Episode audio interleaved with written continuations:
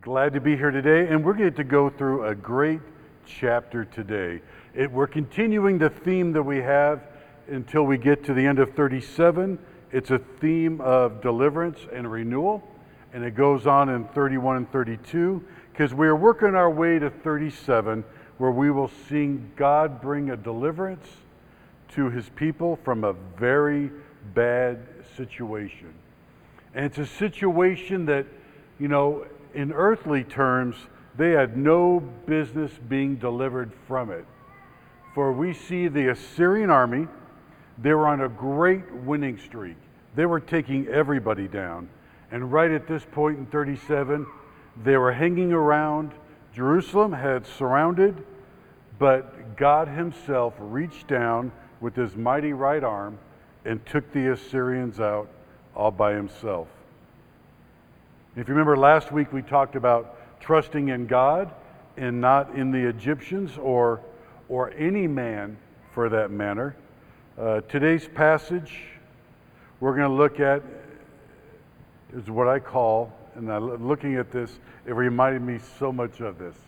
It's a, you know, we use a different term for it, but in, in church, I'm going to call it a managerial style message and you're thinking, what are the heck are you talking about? Well, if you've ever had to deliver a reprimand to an employee, or maybe you're the employee that got this, um, the best technique someone will use is when they bring you in, they will talk to you first about all the positive they see in you. They'll bridge that gap, they'll, they'll gain your concurrence, and then they'll go into talking about where your performance is lacking. And you've already agreed with them on other stuff, so the employee will, will listen. And then when they agree, and then you work on that plan, and then you move into more positives. The good things that are come by making those positive changes in your work performance. Um, so while it's not going to be exactly the managerial message, well, number one, because this whole passage, Isaiah sang it, and I'm not singing it for you today. And, and I expected a few more amens coming from the crowd that way, but. Um, and, and I guarantee you, no one in, in my staff wants me to sing to them. But this does have three very similar parts to this. So, number one, we're going to look at verses 1 through 8 verses 1 through 8, and we're going to call this a king and a new kingdom. A king and a new kingdom. And then we're going to look at verses 9 through 14, which is a familiar call to obedience. And then we'll finish it with verses 15 through 20, which is the Spirit and the new kingdom. The Spirit and the new kingdom. Let's go over the passage together. Chapter 32 Behold, a king will reign in righteousness, and princes will rule in justice. Each will be a hiding place from the wind, a shelter from the storm, like streams of water in a dry place, like the shade of a great rock in a weary land.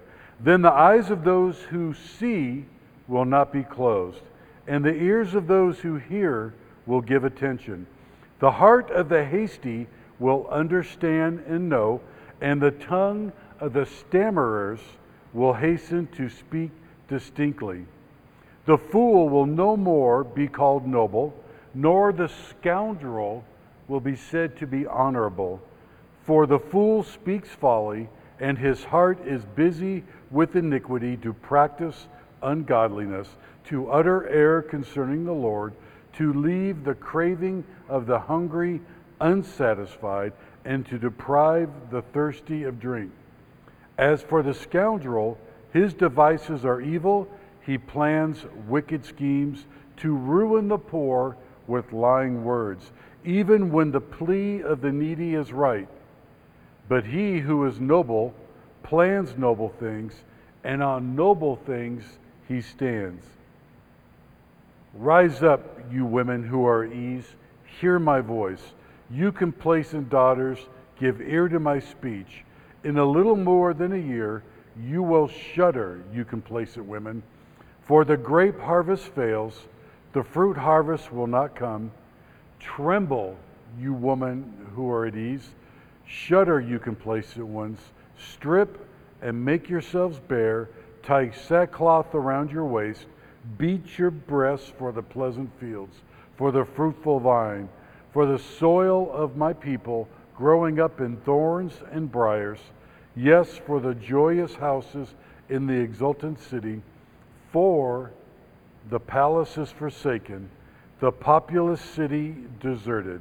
The hill and the watchtower will become dens forever, a joy of wild donkeys, a pasture of flocks. Until the Spirit is poured out upon us from on high, and the wilderness becomes a fruitful field, and the fruitful field is deemed a forest, then justice will dwell in the wilderness, and the righteousness abide in the fruitful field. And the effects of the righteousness will be peace, and the result of righteousness, quietness and trust forever. My people will abide in a peaceful habitation, in secure dwellings, and in a quiet resting places. And it will hail when the forest falls down, and the city will be utterly laid low. And happy are you who sow beside all waters who let the feet of the ox and the donkey range free. Let's pray. Dear Jesus, we thank you so much for this time where we can see you in this word. We can see of a time that you'll be coming and ruling forever. Just now, quiet our hearts and our minds.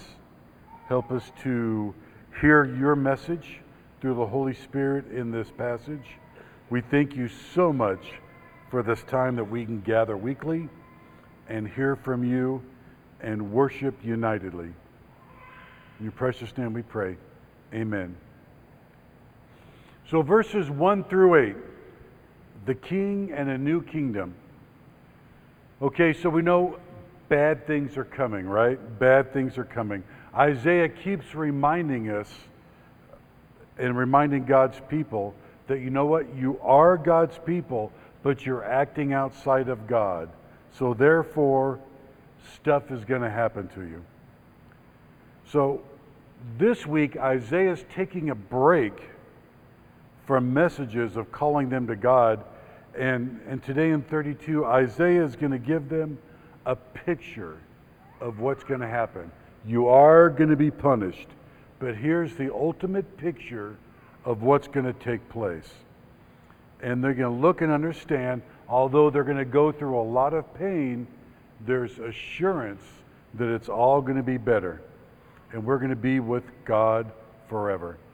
Now, this starts in verse 1. It says, Behold, a king will reign in righteousness, and princes will rule in justice. The king mentioned here, the king mentioned here is the same king we saw in chapter 9. Chapter 9 is that passage you hear from preachers every Easter, right? And then we also see him in chapter 11. And even in chapter 11, verses 4 and 5, mentions how he will judge in righteousness and he will be righteous.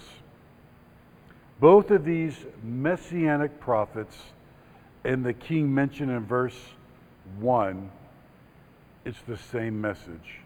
This is Jesus, and he's going to reign forever. Now, the princes here, the princes will be men that have been instructed by God. And we saw them, if you remember, we saw them in chapter 28, verse 26. Before that, though, if you remember what's happening, Isaiah is talking to these false priests of the day. You know, they had just, they had just, he came out upon them as they'd been in an awful state. They had been worshiping, they'd, they'd made this deal with the Egyptians, and therefore they were partying with the Egyptians. They were worshiping the goddess Mut, the goddess of, of death. And if you remembered, like I explained, when you worshiped her, it makes perfect sense because there's no way this idol is going to do anything for you. So, what the Egyptians told him is, you have to drink for days on end and not eat. And then when you're done with that, you know, the Egyptian goddess will come to you. Well, if you do that, how would you ever know who came to you? If you just sat there and drank for days on end, you're not going to remember much of anything. So, as they're coming out of that, Isaiah says they were covered in bodily filth from throwing up and doing other things, for being in a room for three days drinking. And he came to them as they were hung over and spoke to them and, and told them, you know, what you need to do to understand and what you need to be obedient, and they weren't it. So he gave them analogy of a picture of the men that did listen to God, and he, it was a picture of, of, of uh, agriculture, which they all knew back then. It was commonplace. It was saying that God had instructed them so they knew when to, when to till the soil, when to plant, and when to reap. And these men are God's saints, and they will rule in justice. 1 Corinthians 6 3 says, The saints will judge the angels. So if you're a believer and in heaven, this is what your job will be.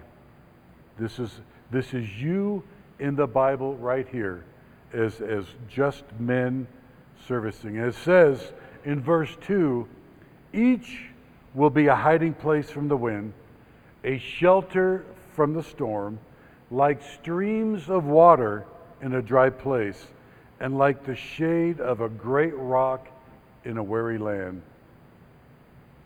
This is a refreshing idea, especially from where we live right now.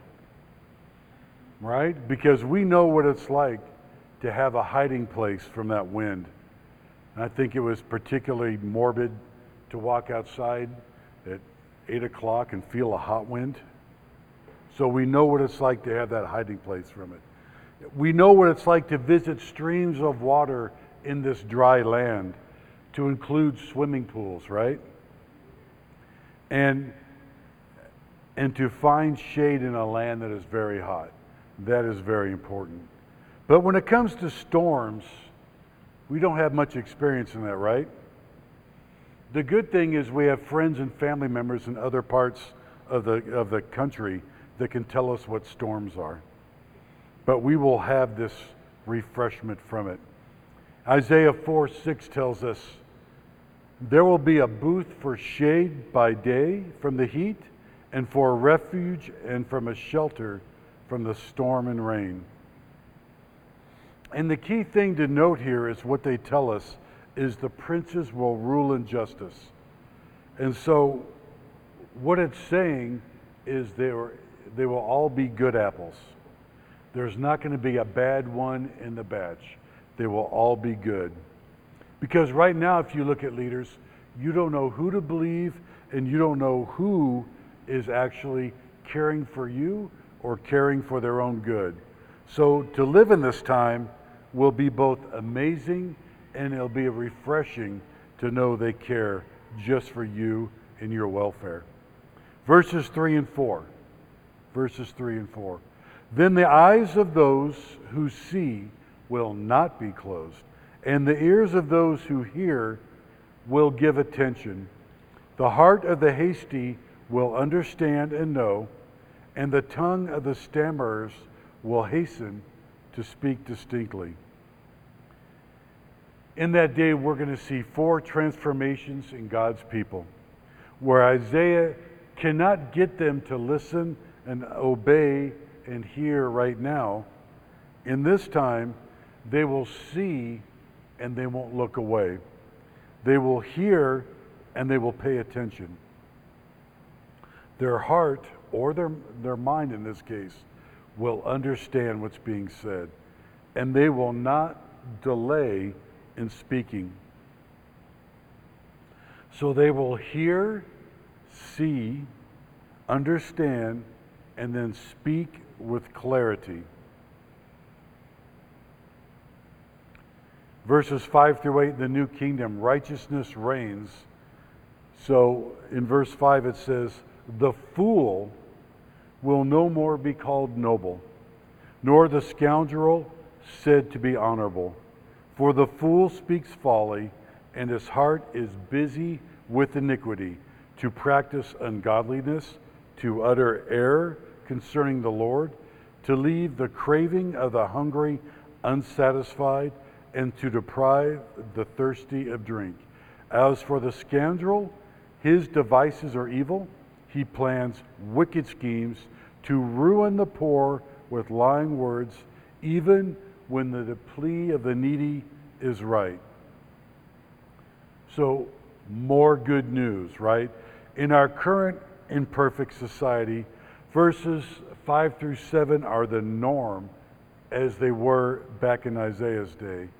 And Isaiah is pointing to the reign of Christ where people will be honorable, righteous, and serving God. In verses 3 and 4, we see, we talked about being able to see, hear, and understand and speak all honor in God. And 5 through 7 shows us what is currently happening in the world with the world's leaders today. And the good thing is, is this behavior will occur no longer. People will be called what they are.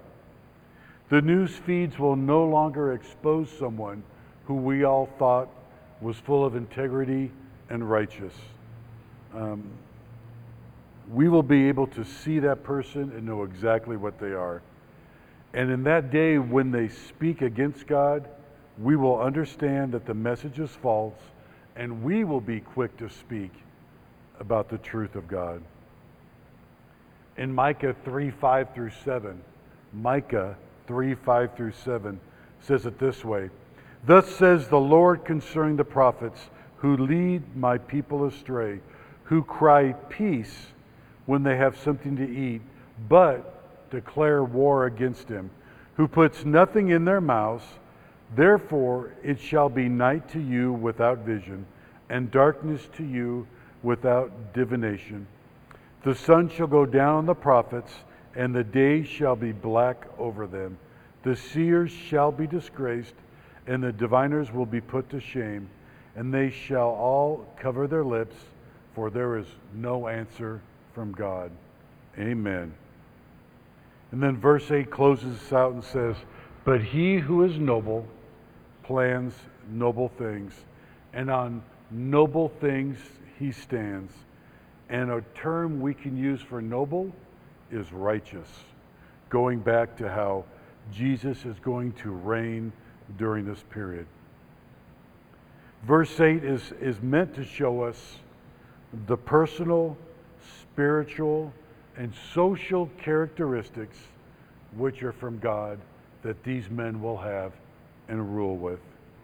It is the characteristics that will bring us safely through life's pressures because knowing we are accepted by God and knowing what our future will be like will be able to guide us through all the temporary difficulties we have in this world. Now, the second session, the part where we go over what we need to improve upon verses 9 through 14. It's a familiar call to obedience. A familiar call to obedience. 9 says, Rise up, you women who are at ease, hear my voice, you complacent daughters, give ear to my speech. In a little more than a year, you will shudder, you complacent women.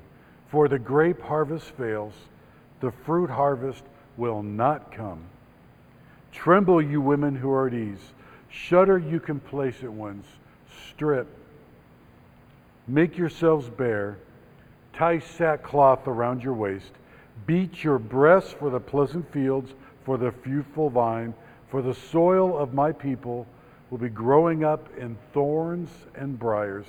Yes, for all the joyous houses in the exultant city, for the palace is forsaken the populous city deserted, the hill and the watchtower will become dens forever. A joy, joy, a joy of wild donkeys and pasture of flocks. If this passage sounds familiar to you, it's because it is. We went over the same message in Isaiah 3 16 through 26. And Isaiah is again telling them, no, in fact, he's urging them, the people, to fight complacency, to fight the need to be popular in the eyes of the people around them at this time, and seek the everlasting and understand the truth that is going on. So Isaiah is again prophesying, as we see him do before, a twofold message. One that's going to be immediately taking place within a year or two, and then one that's going to happen a little bit down the line. We see him talking about what's going to happen this current siege when they're surrounded from the Assyrians. And then a later time when the Babylonians appear and they lose their land, their houses, their cities, and pretty much everything. Everything. So the goal of Isaiah is to tell them, you know, hey, your unfaithful behavior needs to be corrected, and a good part of letting go of all the worldly comforts are going to happen here in verses 15 through 18. And he's talking about the women here who basically had everything at their fingertips, and their only concern was what they would wear as they went out that day. Remember, we saw in Isaiah chapter 3, they had the finest. They knew very well what to wear, and they also even practiced walking with the anklets around them so they would make the proper noise to be seen and recognized as they walked through the marketplace.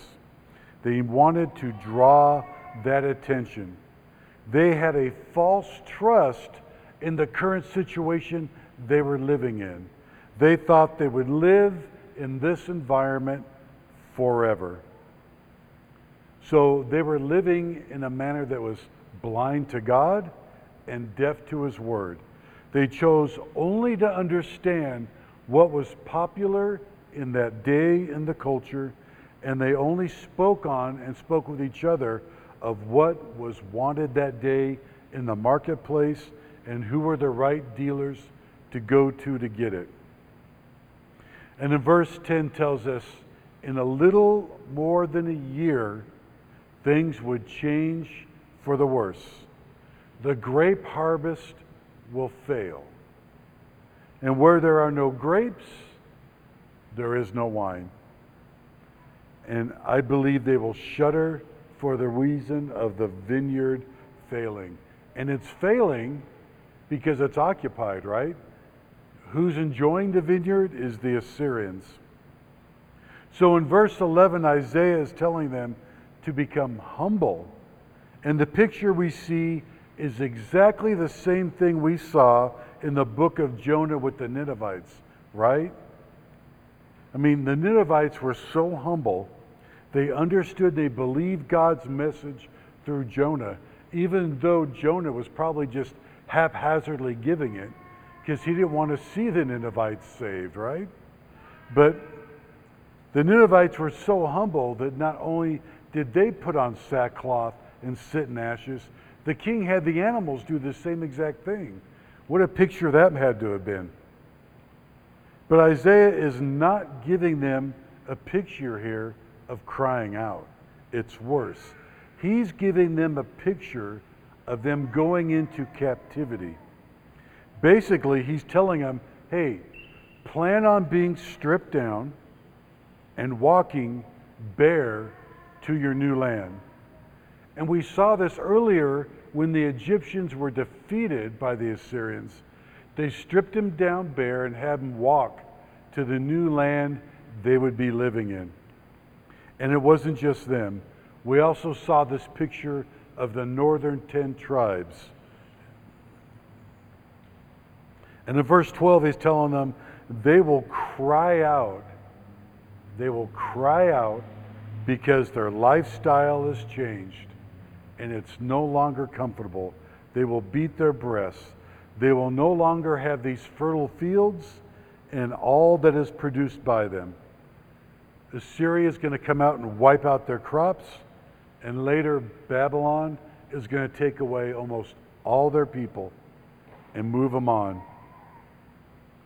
13 says, For the soil of my people growing up in thorns and briars.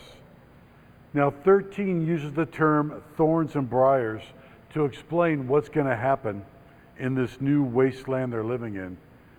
And in that team, thorns could grow anywhere, but briars are only grown in a wasteland.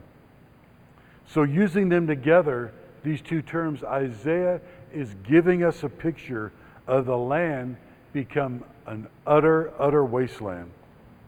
14 says, For the palace is forsaken, the populous city deserted, the hill and the watchtower will become dens forever, a joy of the wild donkeys and a pasture of flocks.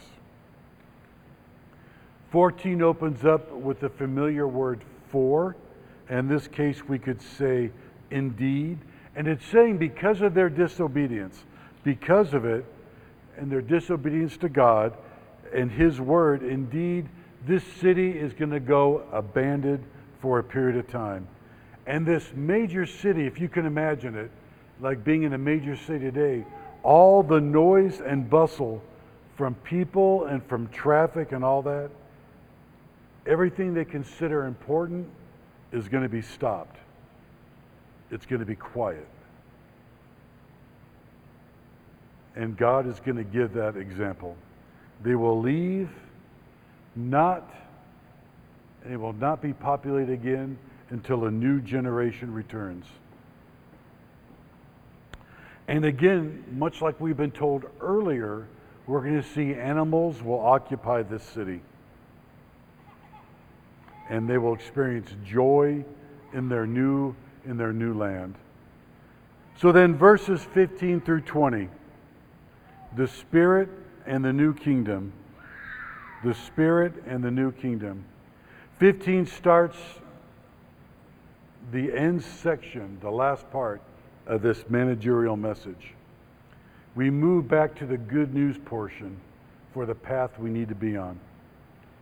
15 starts off until the Spirit is poured out on us from on high, and the wilderness becomes a fruitful field, and the fruitful field is deemed a forest. So here, God is promising an incredible gift for his people. He is promising that the Holy Spirit is going to be poured out. And in Psalm 104:30 says, "When you send forth your spirit, they are created, and you renew the face of the ground." So what better passage to hear after their land is made a wasteland? So we see 13 and 14 are not a final end. A better day is promised by God. God will renew the face of the new and bring in a new earth. And as we saw earlier, all there will be the new absolutes and security will be put in place for God's people. We will ultimately, get this, we will ultimately see the curse of sin from Adam's time removed. It's gone. It's, we can't even take that word lightly because all we know as humans is the curse of sin. And the emptiness and the wasteland in verse 13 14 will be reversed. In fact, nothing man can ever cultivate will even compare. God calls the fruitful field, if you can get this picture in your mind, he calls this fruitful field a forest a forest, which is thick and populous. Verse 16 says, Then justice will dwell in the wilderness, and righteousness abide in that fruitful field. 16 here looks back to verse 1 to emphasize how the land will be during this messianic period, the time of Christ.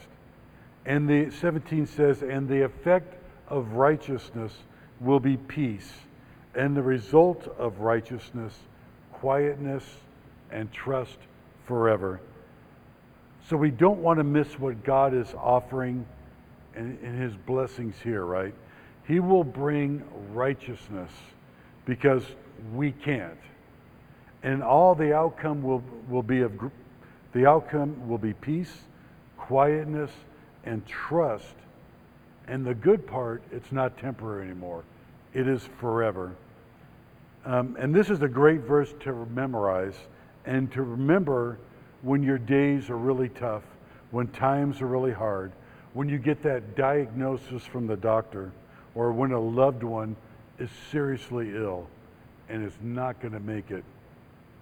It's good to look back and remember because our final outcome, no matter what else happens on this earth, our final outcome is peace and quietness from these storms of life, and we will have trust in our leaders and Christ, and it will be again forever.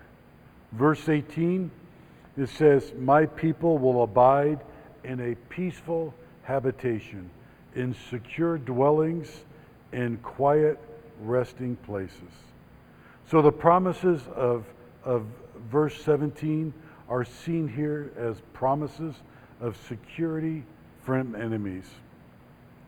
God is saying, My people, who we can see are his children, that we saw last week in 31 6 and also in verse 9 of 32 that responded to his appeals. He made the appeals, and these are the ones that responded in the, in the positive, and they turned from their ways to God's ways.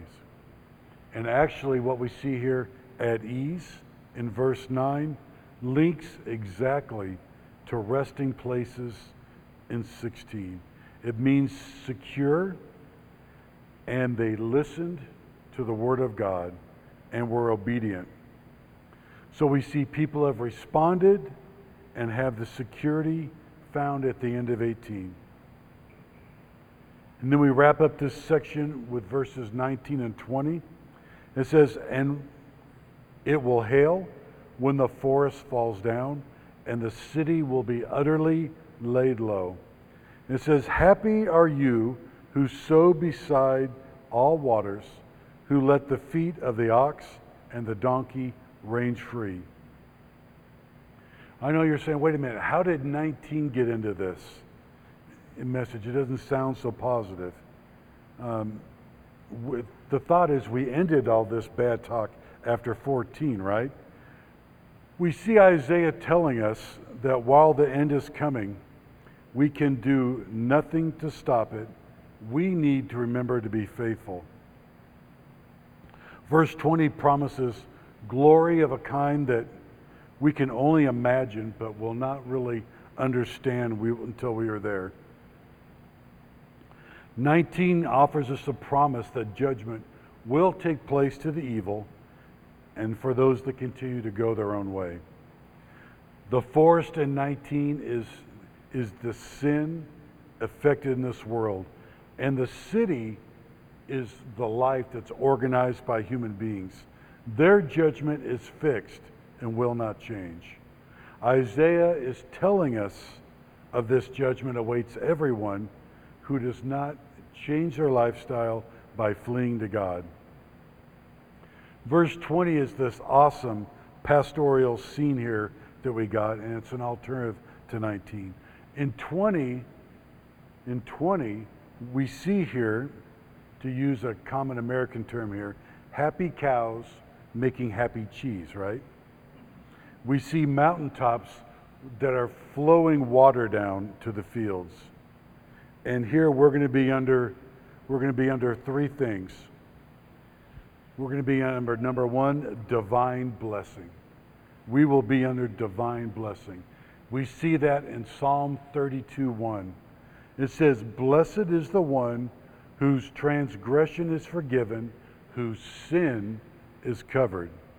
And it's an easy verse to understand, but it is so powerful if you think about it in the light of eternity that blessed is the one whose transgression is forgiven, whose sin is covered. Verse 20 will be such a paradise for that. Enjoying the fulfillment of life. Enjoying the fulfillment of life. Psalm 112:1 says, "Praise the Lord. Blessed is the man who fears the Lord, who greatly delights in his commandments." It's not a child that obeys his parent as he's grumbling or they're grumbling all the way to go do it.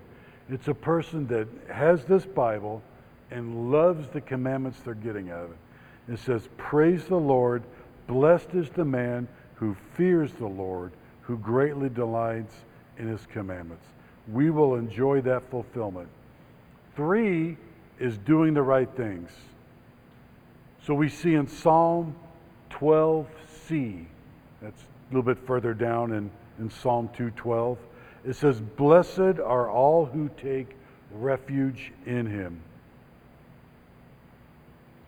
So we see verse 20 has all three of these, has all three of these. We will be in divine favor. We will actually know fulfillment. Fulfillment. And there will be righteousness. So hopefully we all understood this managerial message and it's worked, or we're going to have to have another meeting with HR involved.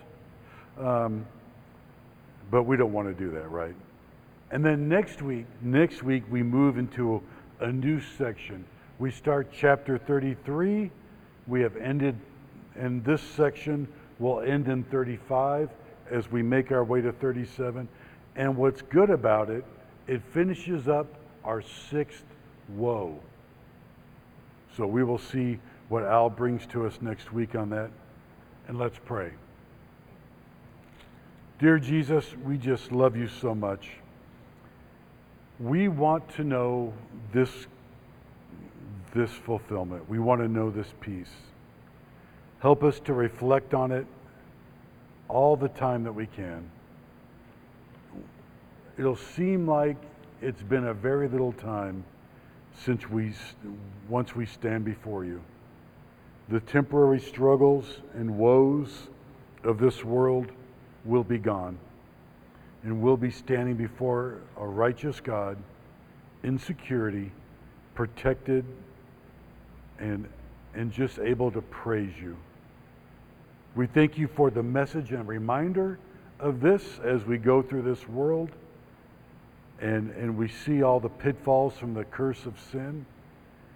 But we can't wait till you remove that curse and we live out forever with you. Thank you so much for that. Amen.